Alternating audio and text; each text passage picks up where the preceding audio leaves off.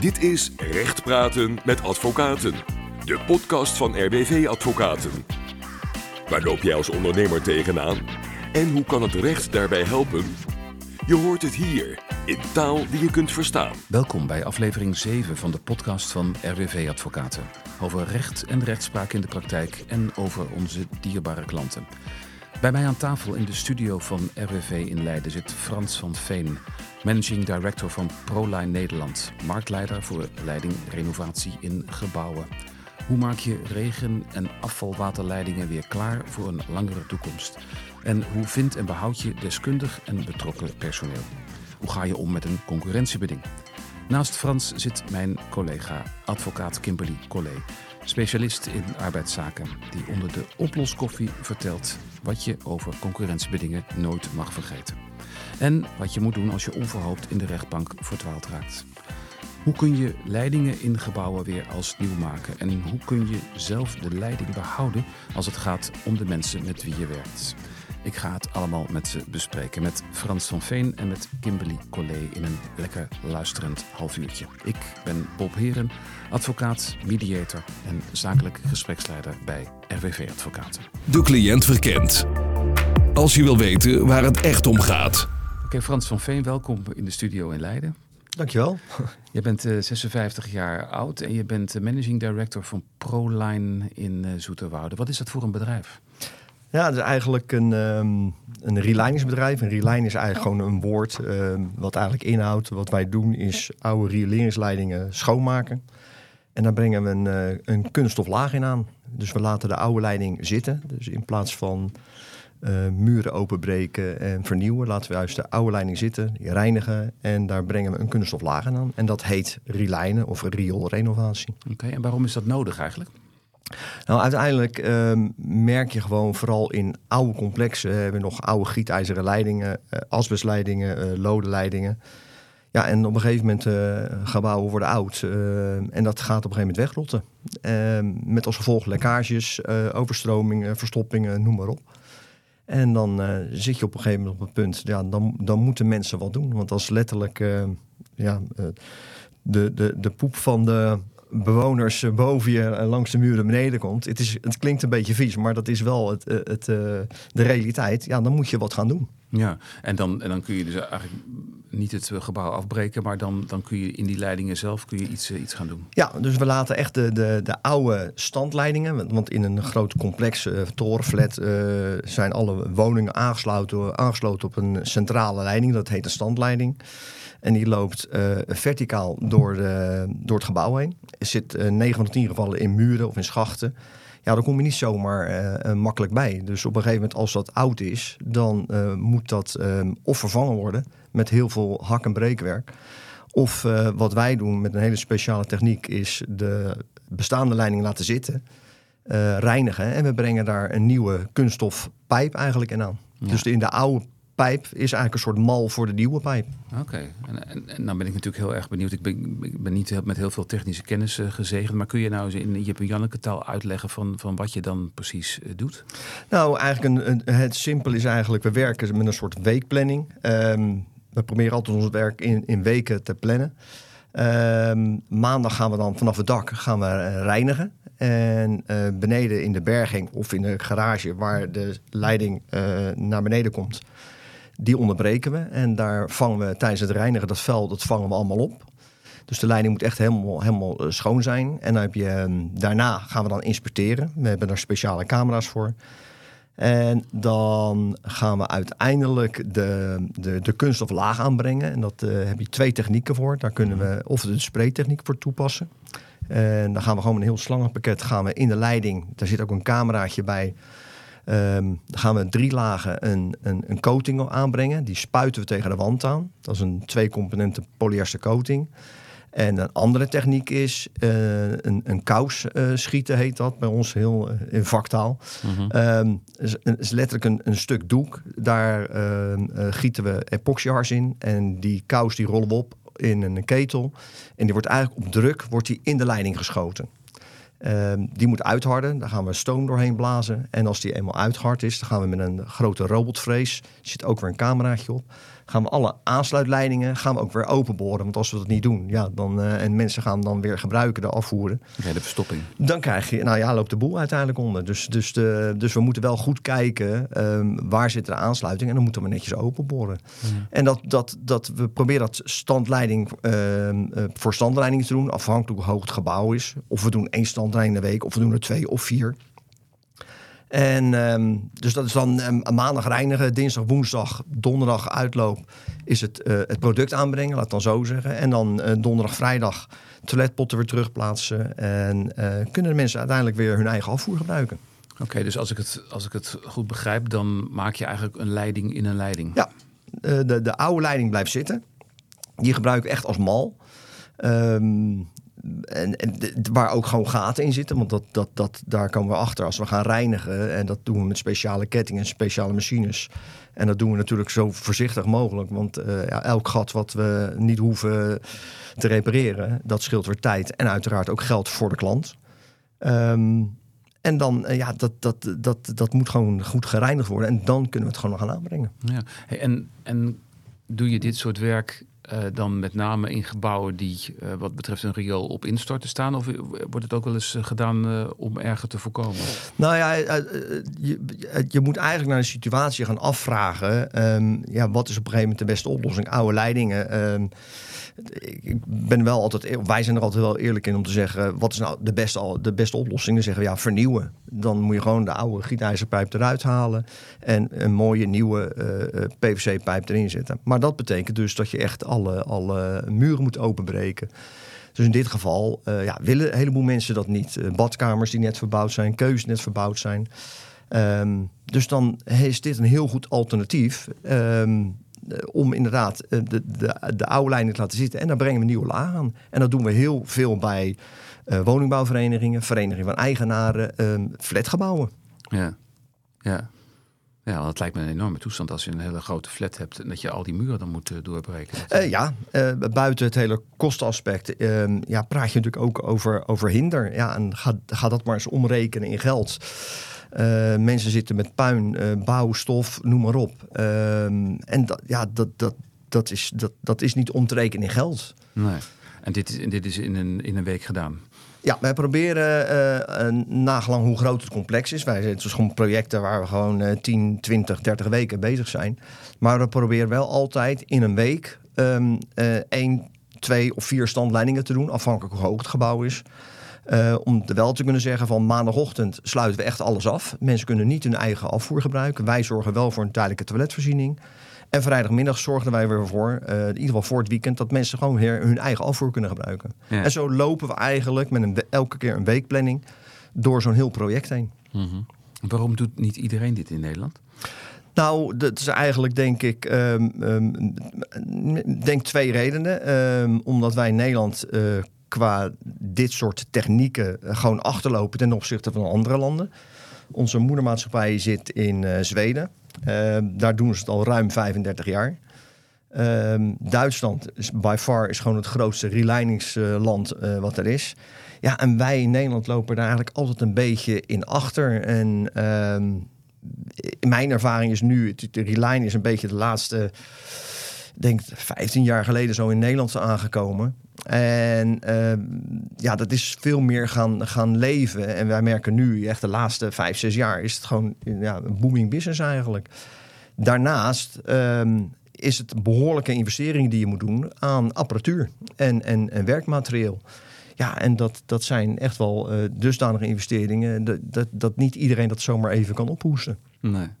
Nee, dus dat is eigenlijk wat men tegenhoudt om allemaal aan relining te gaan doen. En, uh, dat, dat, ja, en ook ja, de juiste mensen, want het is echt specialistisch werk. Uh, het wordt ja, heel vaak, denk ik, ten onrecht geassocieerd met uh, vies werk. Terwijl het, denk ik, juist heel belangrijk werk is wat die jongens doen. En... Um, maar je moet het, ja, het is zo specialistisch werk. Je moet zo um, even een goede mindsetting hebben. Want ja, als zo'n kous, als dat fout gaat, dan gaat het echt serieus fout. En als hij vast zit en hij is uitgehard, epoxy, dat, dat, dat hart zichzelf eigenlijk uit door de hitte.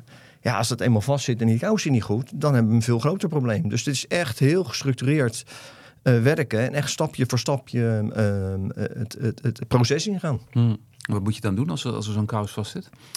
Ja, dat... Uh, dat het geheim van de smid. Nou ja, dan moet je... Nee, als die echt... Uh, dan moet je uh, met diezelfde vrees... waar we de aansluitleidingen mee openboren...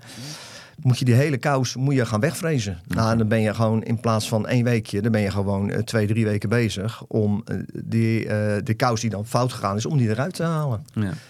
Dus je hebt mensen nodig, je hebt niet, niet gewone monteurs nodig, je hebt wel mensen nodig die met een specialistische kennis daarin gaan. Ja, in zoverre het, het, um, de, de, de, de, markt is eenmaal heel klein. Dus er zijn heel weinig bedrijven die het doen. Dus ook weinig uh, monteurs die dit werk kunnen.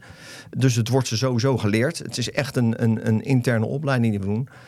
Maar wat ik heel belangrijk vind, of wij, um, is de, het, de, de mindsetting bij de jongens. Het, het, nuchtere verstand, het uh, nadenken. Um, het is helemaal niks met opleiding te maken, maar meer gewoon um, um, wees bewust van wat je doet. En uh, controleer het voor de zekerheid. Ga voor zekerheid sowieso. En als je twijfelt, bel eerst even je collega. Ja. Het is echt uh, ja, gewoon voorzichtig uh, je werk doen. En dan komen we natuurlijk op een heikel punt in deze hedendaagse maatschappij. Van hoe, hoe vind je goed personeel en hoe behoud je het? Ja, dat, uh, dat zijn twee hele belangrijke dingen. Het vinden en het behouden. Nou, ik, ik denk het behouden. Um, als ik puur naar ons ga kijken, denk ik dat wij dat heel goed doen.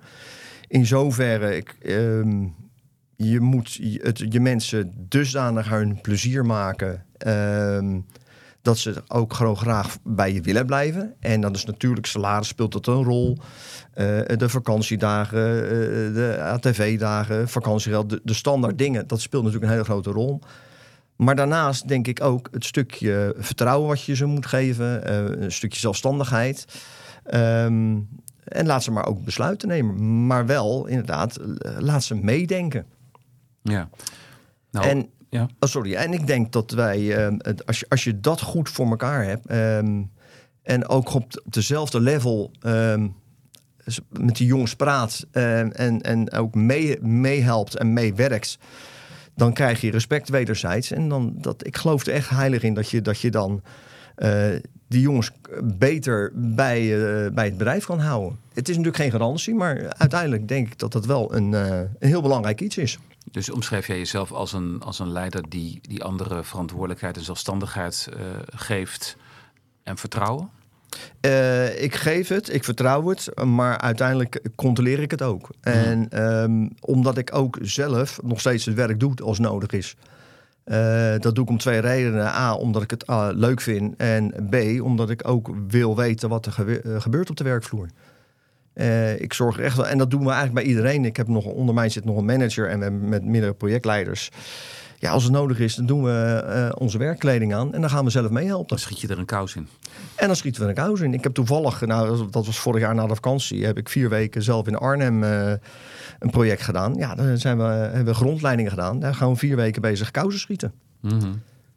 En nou omschrijf jij jezelf als een leergierige, gedreven uh, leider die recht uh, door zee uh, is. die mensen vertrouwen geeft, maar die ook wel het nodige van ze verwacht. Zit ja. daar wel eens een spanning ook in? Natuurlijk is dat er wel eens. Um, maar ik, ik, denk dat wel een gezonde spanning is. Ik, ik, um, zo heb ik het al een beetje van mijn vader geleerd. weet je, je moet gewoon werken voor je centen, om het maar even zo te zeggen. En. en wij zijn een bedrijf. Ik ben een persoon die uh, graag mensen een goed salaris wil geven en die verantwoordelijkheid wil geven. Alleen ik verwacht er wel wat voor terug. En je moet het met elkaar doen. Dus je, uh, denk in oplossingen en denk niet in problemen.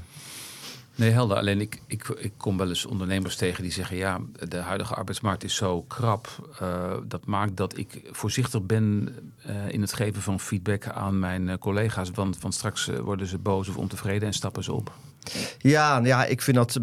Ja, ieder, ieder, ieder natuurlijk zijn eigen mening. Ik, ik denk dat je altijd wel een open kaart moet blijven spelen. Mm -hmm. En. Um, en ene, je bent op een gegeven moment ben je, merk je wel als je echt mensen tekort komt en je moet uh, genoegen nemen met, met misschien iets, iets uh, mindere mentaliteit van iemand.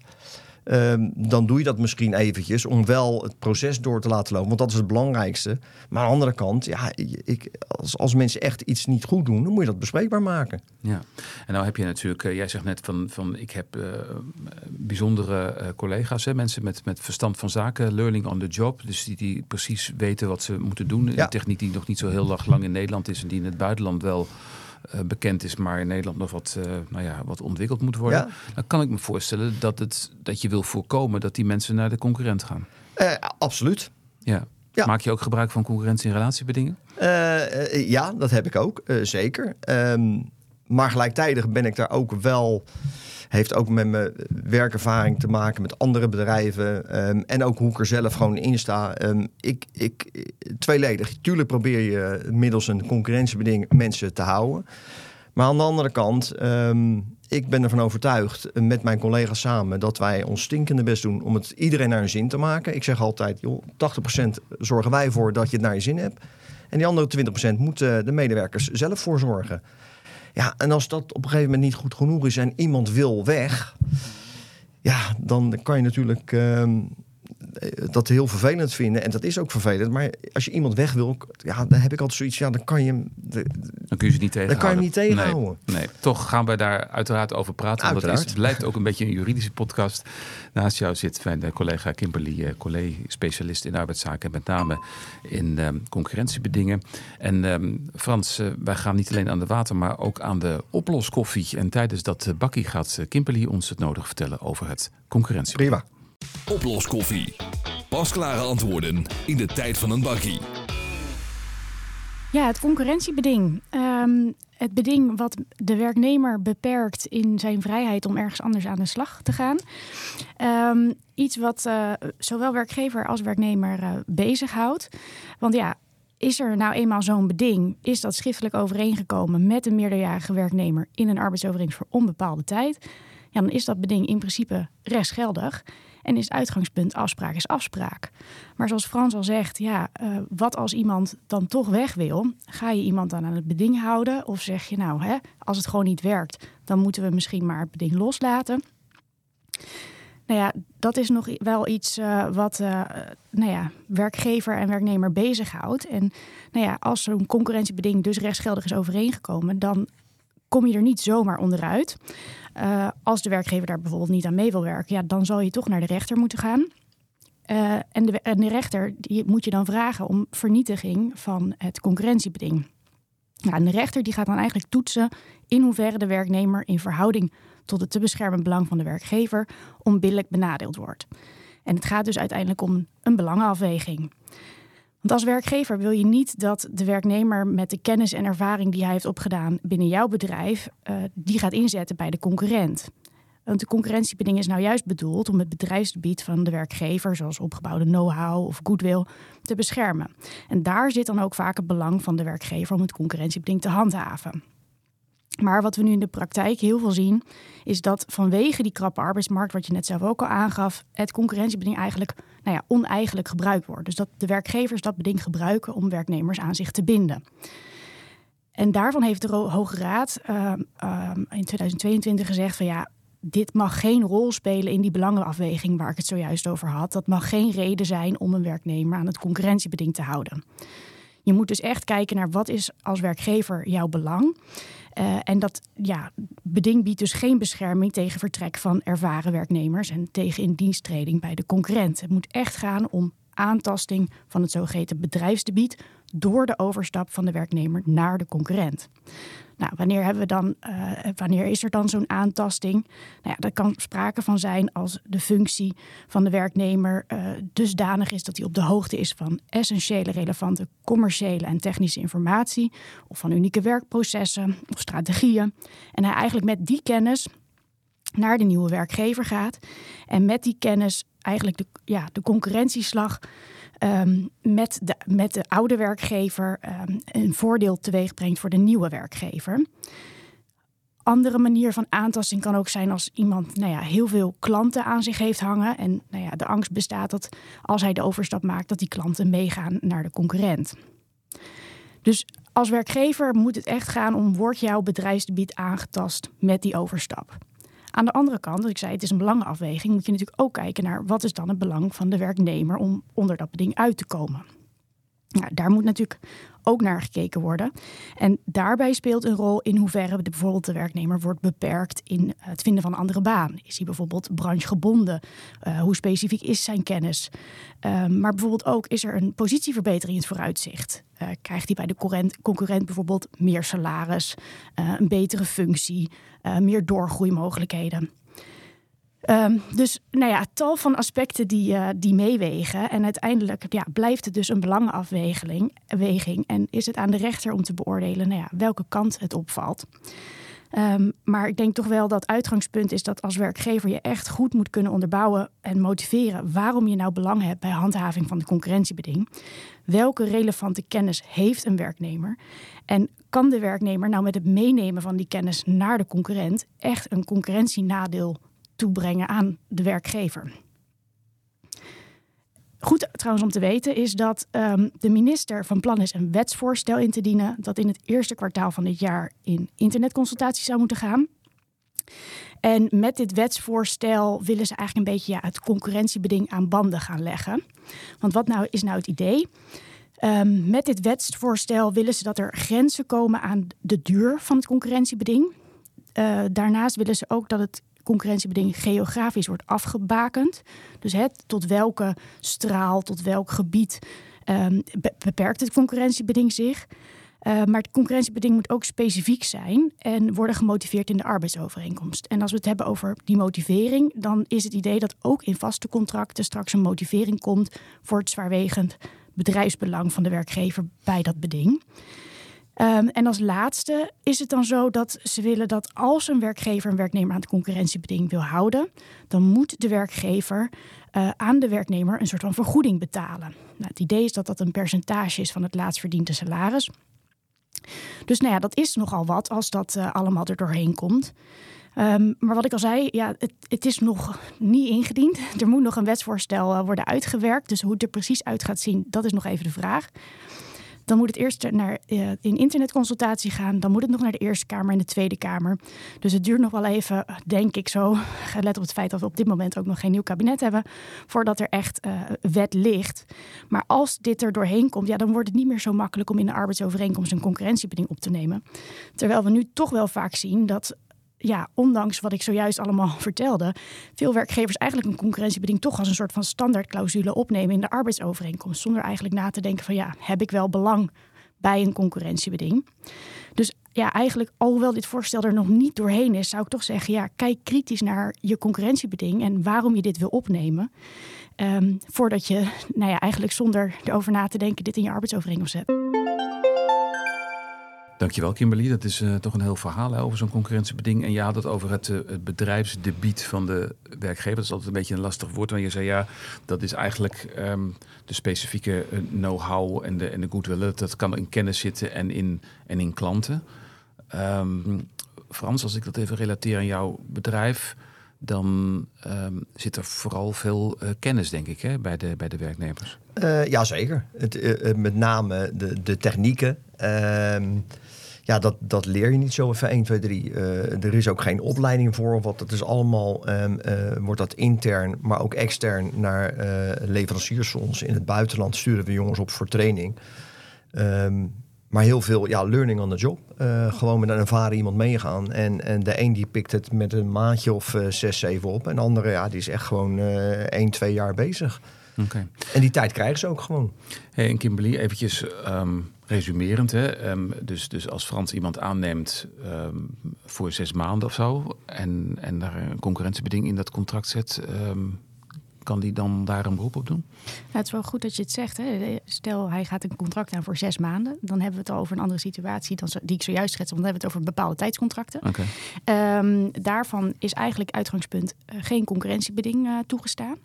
Uh, tenzij je het ja, een bedrijfsbelang hebt en dat motiveert in de arbeidsovereenkomst. Alleen dan kan je een concurrentiebeding uh, opnemen. Dus daar moet je eigenlijk dus bij voorbaat al, uh, nou ja, dus goed hebben nagedacht over waarom je iemand wil binden aan het beding en dat uitdrukkelijk motiveren. Um, wil je überhaupt nou ja, iets aan rechten kunnen ontlenen aan dat beding. Oké, dus als je een, een zware werknemer aanneemt, en niet in, in gewicht, maar in, in, in kennis of in contacten en zo, dan eh, dan doe je er goed aan om die dan maar meteen een contract voor onbepaalde tijd te geven. Omdat je daarin dan een, een concurrentiebeding kunt opnemen zonder dat je dat allemaal hoeft te motiveren en uh, het eigenlijk allemaal niet geldig is. Ja, of je moet dus bij voorbaat het al gaan, uh, gaan motiveren. En ik denk uiteindelijk, uh, ook als je dus een onbepaalde tijdscontract sluit met een concurrentiebeding zonder motivering, um, op het moment dat een werknemer weg wil en eigenlijk het concurrentiebeding ter discussie stelt um, en in het ergste geval naar de rechter stapt, ja, dan zal je toch ook eigenlijk die motivering uh, uh, moeten geven. Want ja, waarom uh, wil je de werknemer aan dat beding houden? Wat is nou jouw belang bij handhaving van dat beding? Nou ja, omdat je de, de apen leren klimmen, zou ik maar zeggen, en, en niet wil dat hij in, in de boom van de, van de concurrent klimt. Precies, en daar zit het hem natuurlijk vaak in. Want kijk, het feit dat iemand met kennis en ervaring weggaat, um, dat is hoe, ze, hoe het zeggen, ja, dat eigenlijk nou ja, bijna inherent aan het feit dat iemand een overstap maakt. Alleen wat maakt nou dat die werknemer um, uh, ja, je, je kan beconcurreren, zeg maar. Dus, dus welke kennis heeft die werknemer en is die zo specifiek mm -hmm. en eigenlijk zo schadelijk als, als die met die kennis uh, aan de slag gaat uh, bij de andere werkgever? Um, ga, gaat hij daarmee echt ja, jouw concurrentie aandoen? Ja, want het gaat dan ook over kennis, maar het gaat ook over contact en zo. Hè? Heb, jij, heb jij ook uh, relatiemanagers rondlopen, Frans? Mensen die dan uh, opdrachten binnenleuren? Of, ja, we hebben één commerciële jongen. Ehm, maar die is ook meteen eigenlijk, ja, stuurt ook de dagelijkse gang van zaken. En ja, ik doe zelf nog heel veel in de commercie. Wij hebben niet twee of drie vertegenwoordigers rondlopen die alleen maar met klantenbinding bezig zijn. Dat doen we nog veel, veel zelf. dus op, op dat gebied. Um, hebben we weinig ja, probleem of eigenlijk, nee, geen, noem, probleem is niet het juiste woord. Uh, hebben we niet de mensen, de, wat zwaardere mensen zijn, laat ik het zo zeggen. Bij maar ons is het puur hmm. de technische kennis van het, uh, van het aanbrengen van het materiaal. Dat ja, is voor ja. ons specifiek belangrijk. Maar is het misschien ook niet zo dat jullie ook niet heel veel vaste klanten hebben, omdat het incidenteel ja, dat wel. Zijn? Ja, dat wel. En ik, daarom doe ik dat heel, nog heel, heel veel zelf. Ja, ja. Nee, maar ik bedoel, ja, kijk, je, je kunt natuurlijk inderdaad een klant hebben die ieder jaar terugkomt, maar dat lijkt me in jouw geval wat wat moeilijk voorstelbaar. Je gaat niet ieder jaar je, je, je leidingen uh, renoveren, toch? Uh, nee, nee, maar wat wij, wat wij, er zit eigenlijk een, een, een tussenklant tussen, om het maar zo te zeggen. Uh, wij doen heel veel zaken met VVE-beheerders, mm -hmm. die verschillende VVE's onder, onder hun hebben, in hun portefeuille hebben. Ja, en dat is eigenlijk voor mij een veel belangrijkere klant. Die, de, de, de VVE ja. waar we ons werk doen, dat is eigenlijk een eenmalig iets. En ik zeg het altijd een beetje onerbiedig, daarna hoop ik ze nooit meer te zien, want dat betekent dat we ons werk goed hebben gedaan. En, uh, maar die VV-beheerder, dat is eigenlijk mijn klant. En daar doen wij alles voor. Die helpen we ook, uh, ondersteunen we ook. Uh, dat is voor mij een hele belangrijke klant. Ja, zeker. En dat is belangrijk om die, om, om die klant goed te behouden. Ja, absoluut. En, absoluut. Ja, daardoor ben jij dus, denk ik, voor ProLine een, een belangrijke figuur dat je niet naar de concurrent overstapt, zou ik maar zeggen. Ja. ja. Ja, nee, maar om het maar even, even te ja, duiden. Zeker, ja, zeker. Ja, want, want stel nou voor, Kimberly, misschien even, even kort ook nog. Stel nou dat ze, het, is, het is helemaal fictief natuurlijk. Want Frans heeft het denk ik heel erg naar zijn zin bij, bij Polen. Maar stel dat hij zou denken, nou ik ga naar een andere club toe. En, en Frans heeft een, een concurrentiebeding. Um, hoe gaat dat dan in, in de rechtbank eraan toe? Ik zie je in de rechtbank. Nou ja, als, als Frans dus inderdaad een concurrentiebeding heeft en naar de concurrent uh, wil, uh, dan stuiten we op een probleem. Want uh, nou ja, vaak staat op zo'n beding een boete. Uh, dus doe je dat zonder toestemming van werkgever, dan uh, zal je een boete verbeuren. Dus wat er vaak gebeurt, is dat een werknemer voordat hij besluit de overstap te maken, um, ofwel in overleg treedt met de huidige werkgever om onder beding af te komen. Nou ja, lukt dat niet, dan naar de rechter stapt. Vaak de kortste en snelste manier is door middel van een kort geding. Dan vraag je eigenlijk uh, aan de voorzieningenrechter, zoals we dat noemen, um, om het beding te schorsen. Um, um, totdat er eigenlijk in de bodemprocedure, zoals we dat noemen, een uitspraak ligt in het kader van, nou ja, kan dit beding dus vernietigd worden? Is er nou um, sprake van onbillijke benadeling ten opzichte van het belang van, van de werkgever? Ehm, dus nou ja, dat is vaak wat ik zeg de snelste en de, en de kortste manier. Je kan er ook voor kiezen om gelijk de bodemprocedure te starten. En dan ga je dus verzoeken om, uh, om vernietiging van het beding. Maar dat zijn vaak de nou ja, gemiddeld genomen wat langer durende procedures. Dus vandaar dat eerst wordt begonnen met een kort geding.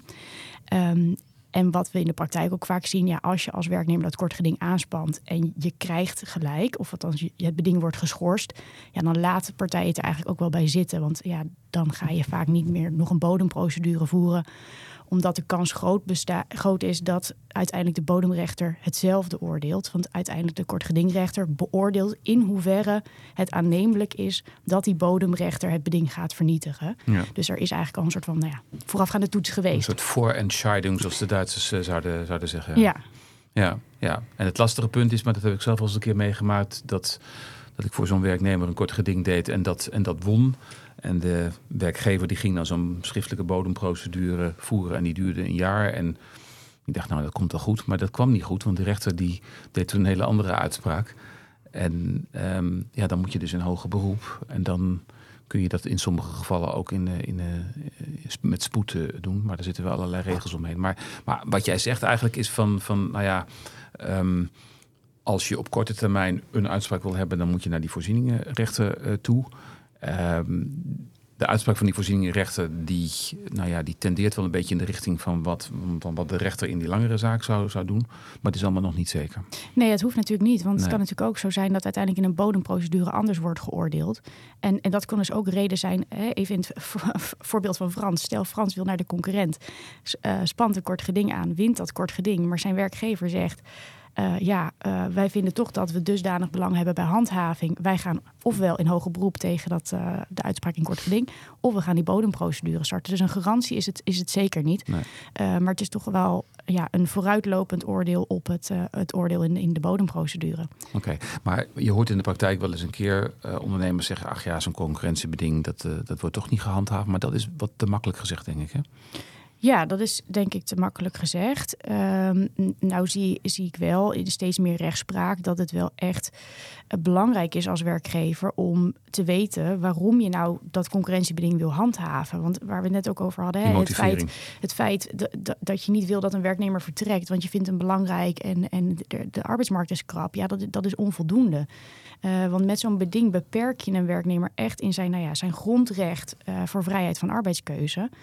Um, en, en daar zie je wel in de rechtspraak dat de rechter heel hard op toetst. Van waar, waar zit nou dat belang dan? En um, hoe zwaarwegend is dat belang ten opzichte van nou ja, de belangen van de, van de werknemer? Ja, en je ziet dus ook met, met de, de, de nieuwe wet die daar mogelijk komt. Um, ik zeg maar uh, expres mogelijk, want we weten inderdaad niet hoe het allemaal politiek gaat, gaat lopen. Maar dat, dat, dat er eigenlijk steeds meer um, een soort vrije concurrentie komt. En dan, als je iemand aan een beding wil houden, dat je dan moet gaan, uh, gaan betalen. Ja, de, nou ja, de, de, regering vindt denk ik toch dat, dat we ja, ja, te veel uh, willen hangen aan dat concurrentiebeding. En dat er eigenlijk toch steeds meer ruimte moet komen voor die vrijheid van, uh, van arbeidskeuze. Tenzij. Um, dus dat meer het concurrentiebeding de uitzondering wordt dan de regel. Ja. Frans, uh, jij zei net eigenlijk al van oké, okay, een concurrentiebeding, ja, het is, het is nodig uh, en nuttig, maar je kunt maar beter eerlijk en oprecht uh, met je mensen communiceren, ze vertrouwen geven en ze ook, ook feedback verlenen op hun werk. Dan hou je het samen fijn. Ja. Um, hoe, ehm, hoe, hoe ontspan jij zeg maar na dit, dit harde werk, zou ik maar zeggen? Wat, wat geeft jou inspiratie? Uh, ja, ontspanning. Ik, ik ben altijd vrij ik, actief bezig. En, uh, en dat, daar hou ik ook wel van. Ik hou wel van spanning, deadlines en dergelijke. Um, ik, ik hou van klussen. Ik, we hebben een tijdje geleden een heel nieuw huis gekocht. En, dus dat is, dat is voor mij een stukje ontspanning. En voor de rest, ja, zoveel ontspanning heb ik ook weer niet nodig. Dat, nee, ik, mijn werk, ik vind mijn werk ook uiteindelijk gewoon een stuk ontspanning. Werken ze als hobby? Uh, ja, ik, ik noem mezelf altijd wel een positieve workaholic. En, uh, dat, uh, dat, ja, ik voel me daar lekker bij. Ja. Ook bij ProLine trouwens, want ik, ik, het was natuurlijk een voorbeeld, maar ik heb het super naar mijn zin en ik ga ook zeker niet weg naar, bij ProLine. Nee. Ehm, maar dit is niet in het Zweeds, hè, deze, deze podcast. Nee, daar, nee, eh, nee, nee, nee, nee. Het moederbedrijf hoort er niks van. Oh nee, maar dit, eh, ik heb heel goed contact hoor met Zweden. Dus dat, eh, Nee, maar het was inderdaad een voorbeeld. En ik, ehm, ik weet hoe gepassioneerd je bent Ja. over het bedrijf ook. Hey, ik zag op internet nog even eh fransvanveen.nl. Maar dat is een andere Frans van Veen, een landschapsschilder. Nee, dat is een hele andere. Ja, maar ben jij creatief? Nee. Nee? Net. Nou, in zoverre, ik, ik, eh, ik, creatief in klussen, dat wel. Want ik, ik, ik ben me altijd eh, gericht in het zoeken van oplossingen. De- als het niet linksom, dan doen we het rechtsom. Maar dat eh, niet in de, in de zin van creatief iets maken vanuit het niets. dat, nee, dat niet. Nee, precies. En Kimberly, hoe ontspan jij? Wat zijn er nog bepaalde plannen die je hebt? Eh? Nou ja, eh, in die zin ontspan ik door eh, sporten. Dus inderdaad ook actief zijn. Even het hoofd eh, leegmaken na een drukke werkdag. Ehm, dus in die zin, eh, ja, activiteiten, sporten. Ja, precies. Dat is relinen op een hele andere manier. denk ik. Dank jullie wel, eh, Kimberly Collet en Frans van Veen. Dankjewel, graag gedaan. Dit was Recht Praten met Advocaten, aflevering 7 met Frans van Veen, directeur van ProLine Nederland, de expert in het relinen van leidingen. Frans heeft een simpele code, hij is recht door zee en leergierig en heeft als people manager hart voor zijn personeel, al kan hij ook hard voor ze zijn als hij iets van ze verwacht. Het recept voor een goede samenwerking zou je zeggen, maar ook Frans weet dat goed personeel schaars is en dat een concurrentiebeding dus zowel een zegen als een plaag kan zijn. Advocaat Kimberly Collet zorgt ervoor dat de juridische lijnen wat dat betreft weer snel en goed worden gereinigd. Ze gelooft niet in het sprookje dat je wel eens hoort dat een concurrentiebeding toch nooit stand houdt. Wie, zoals Kimberly, alle haken en ogen van zo'n beding kent en voorziet, maakt de grootste kans op winst. Attentie dus voor concurrentie, voor wie geld, tijd en ergernis wil besparen. Dankjewel dat je luistert. Ik ben Bob Heren. Ik ben een liefhebber van communicatie, recht en van mensen. Blijf in tune met RWV Advocaten, zoals wij altijd op jouw golflengte zitten.